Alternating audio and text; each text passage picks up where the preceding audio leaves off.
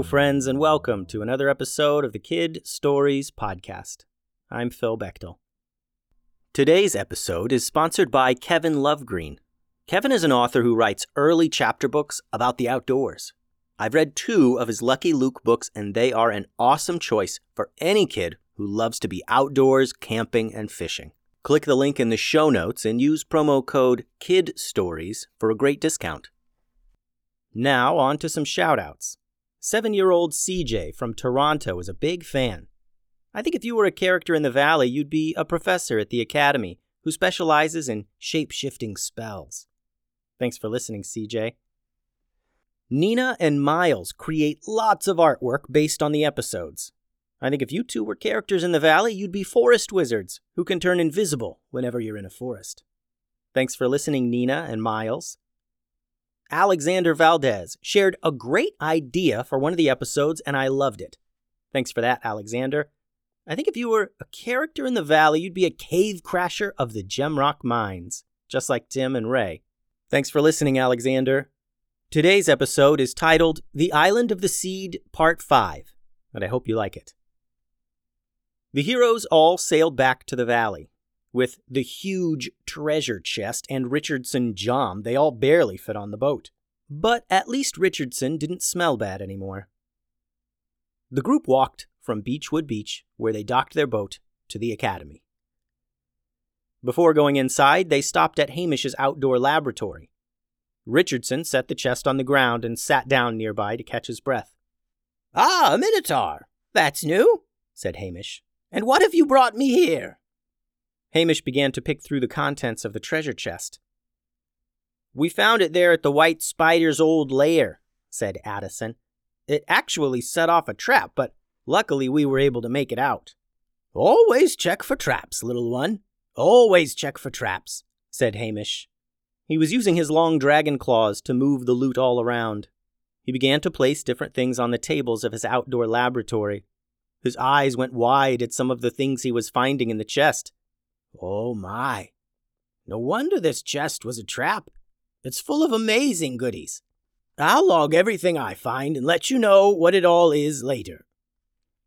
The kids led Richardson into the academy and found Professor Pilson. Good work, children, Pilson said.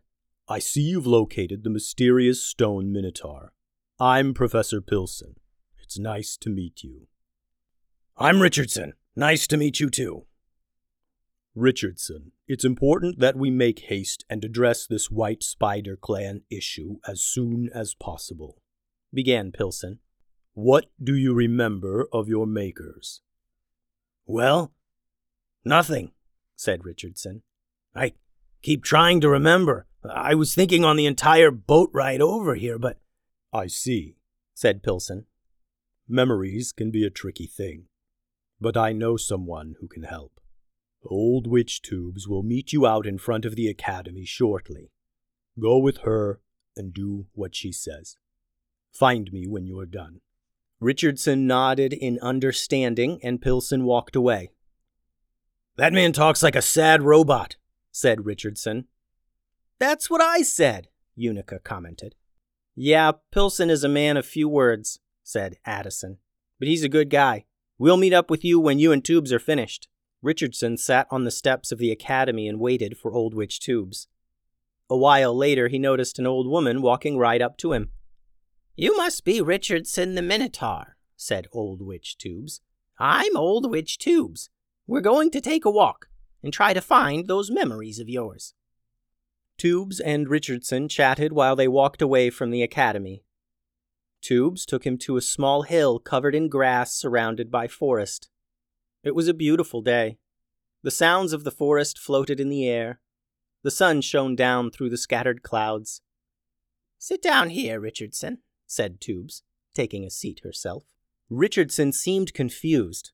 He looked at the forest around him and squinted. We're going to meditate, Richardson, so you can clear your mind, said Old Witch Tubes.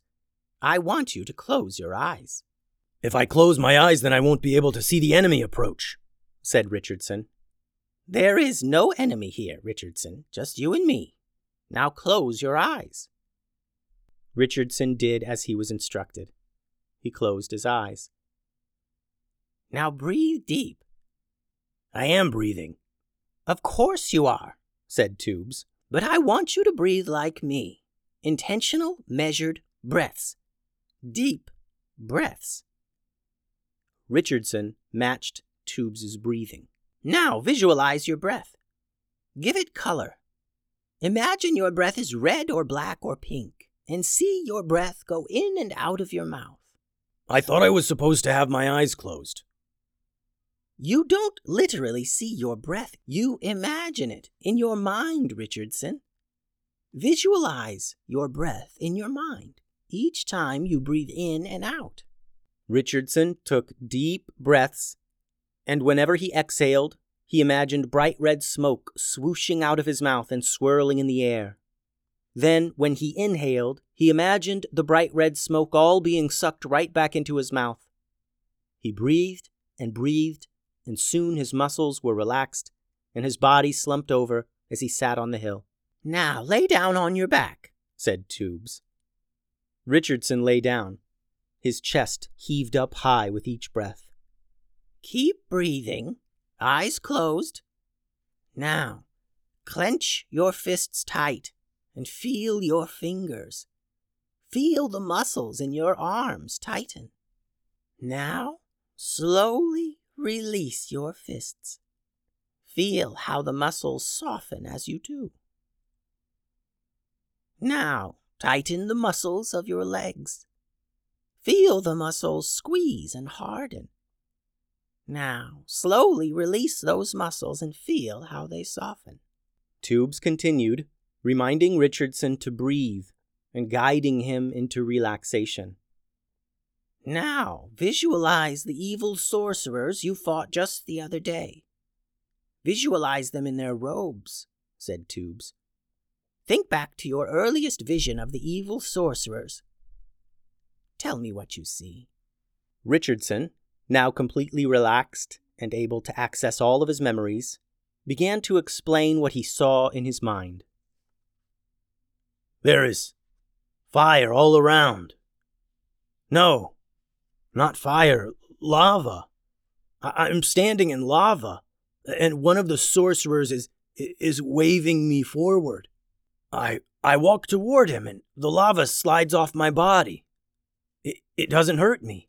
I think I think I'm stepping out of a pool of lava. I I, I go to the sorcerers. They're standing all around, and I go to the one who who looks like the leader, and he, he's holding a book, an an awful book. There's a black cloud around the book, and the leader is reading from it, and and as he's reading, the black cloud swirls all around me. Good, Richardson, that's good. Let's keep remembering, said Tubes. Tell me your memories of the first time you left this place with the lava. Richardson saw his memories unfold in his mind like a movie. I remember a long dark hallway like a, a, a cave tunnel. And I, I see the sunlight. We, we come out of the darkness and onto a small island. Very small. The sun is so bright, and I look around and there's nothing. No trees, no birds, no grass. Just a small rock island with a volcano on it, and and we get into a boat and and and that's all. I'm so tired.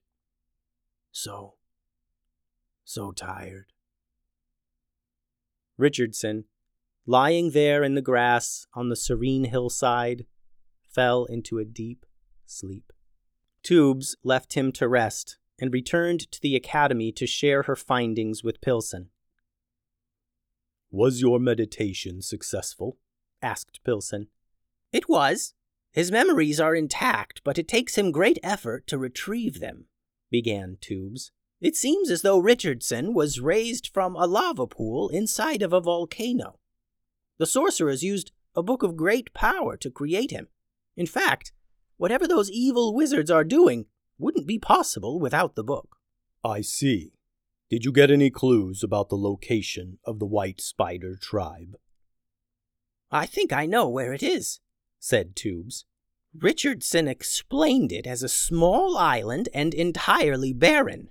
No plant life, nothing. Just the volcano. Pilson knew exactly what Tubes was talking about. The rock, he said.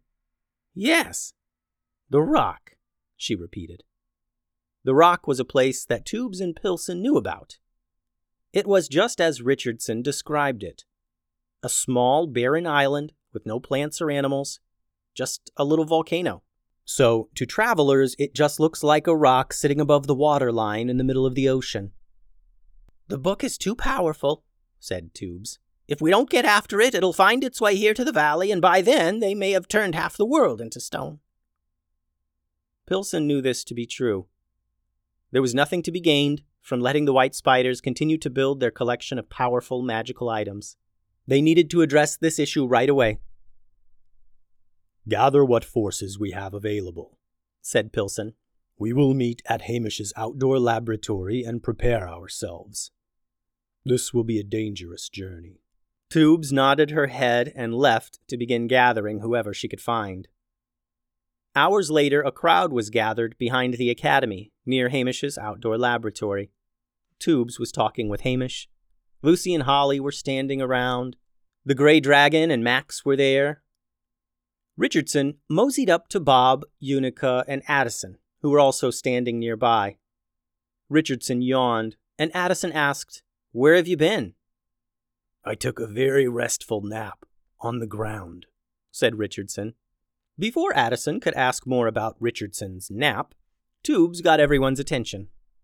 All right, everyone, listen up, said Tubes. Most of you know the situation by now. We know where the White Spider's hideout is. I've arranged a group to seek out their wizard tribe and destroy the source of their power. Right now, we're going to prepare for departure. Hamish discovered many useful things in the treasure that Holly, Lucy, and the others brought back. We will outfit ourselves with these items and leave tomorrow. The large group of people milled about now, checking out the new treasures, asking Tubes about their assignments, and discussing the upcoming mission. Tubes, do, do you know where we're going? Richardson asked the old witch. He was surprised that she was able to extract anything useful from his memories. He didn't remember much from their meditation session. Richardson, I believe, based on your memories, that you were created by the evil wizards using dark magic and raised from a pool of lava, said Tubes matter of factly. This volcano is on a barren island known as the Rock. That's where we'll be going.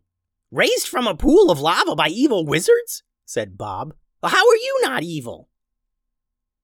Richardson would normally be a little angry at Bob for this question, but he was also genuinely curious he turned to Tubes.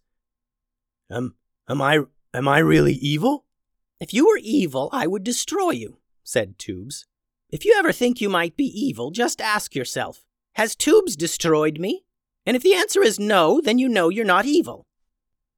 Tubes turned away and gave her attention to the many other things she needed to do in order to prepare for their departure. Come on, let's go check out all the cool stuff over at Hamish's lab, said Unica. The four of them began to prepare for the greatest adventure of their lives. The end. In our next episode, we will be describing some of the things they brought back in the treasure chest. What is special about these items is that our Patreon subscribers are coming up with ideas, and I'm using those ideas in the episode. So thank you to all the patrons who've suggested cool magical things so far. I think it's awesome you all get to be a part of the stories. The website is kidstoriespodcast.com. Send all your cool drawings and questions to kidstoriespodcast at gmail.com and check out the Patreon at patreon.com forward slash kidstoriespodcast. Adios!